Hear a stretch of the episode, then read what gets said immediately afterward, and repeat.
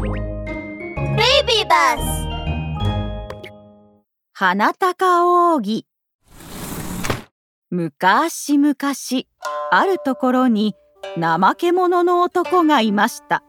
男は働かずに金儲けがしたくて毎日神社へお参りに行って神頼みしていました。神様どうかオラに金を儲けさ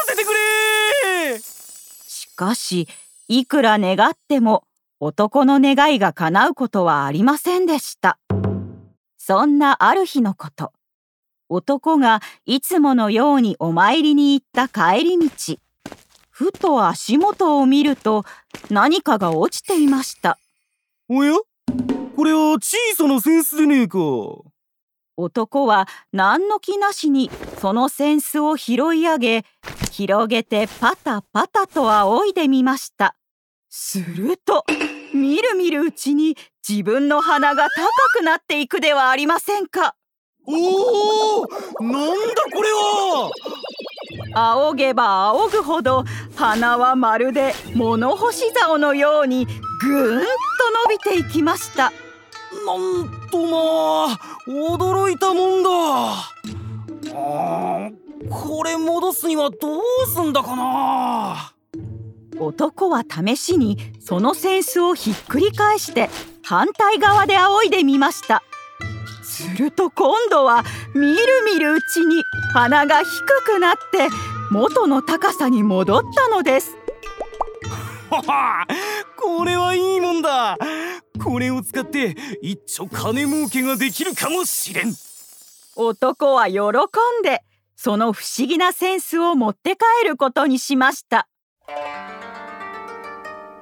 次の日男が町に出るとお金持ちのお屋敷の娘がお供を引き連れて歩いていました。よーしあの娘の鼻が高くなるか試してみるとするか。男は周りにわからないように隠れながら娘に向かってちょいちょいと扇子を仰いでみました。すると娘の鼻がたちまち高くなったのです。まるで物干し竿のようになってしまった花に娘は驚いて慌ててお屋敷に帰っていきました。それから長者の娘は何人ものお医者様に診てもらいましたが鼻は元に戻りませんでした。数日後お屋敷の前に立て札が立てられました。娘の鼻を治した者に大金を与えるというものです。それを見た男はしめしめと笑いました。直したものに大金だと？こりゃいい。この扇子でちょいと娘を仰げばいいのだから。男は早速お屋敷に向かいました。ごめんください。娘さんの鼻をオラが直して差し上げましょう。それを聞いたお屋敷の旦那は男をすぐに迎え入れました。どんなお医者様に見てもらっても全く治りそうにないのです。どうか娘の鼻を治してやってください。わかりました。男は自信たっぷりにうなずいて着物の袖の間から寝ている娘をちょいちょいと扇子で仰ぎました。すると娘の鼻は少しばかり低くなりました。すごい。昨日より少しだけ鼻が縮んでおるぞ。ええオラの手にかかればきっと元通りになりますよ。ありがたや。ありがたや。お屋敷の旦那は男を信じてたくさんの金を与えました。そこで男は娘の鼻を少しずつ直して何度も金をもらってやろうと考えました。それでは日を変えてまた来ます男はそう言って帰っていきました。それからというもの。男はお屋敷に出向いては娘を少しだけ扇子で仰ぎ少しずつ鼻を元通りにしていきました。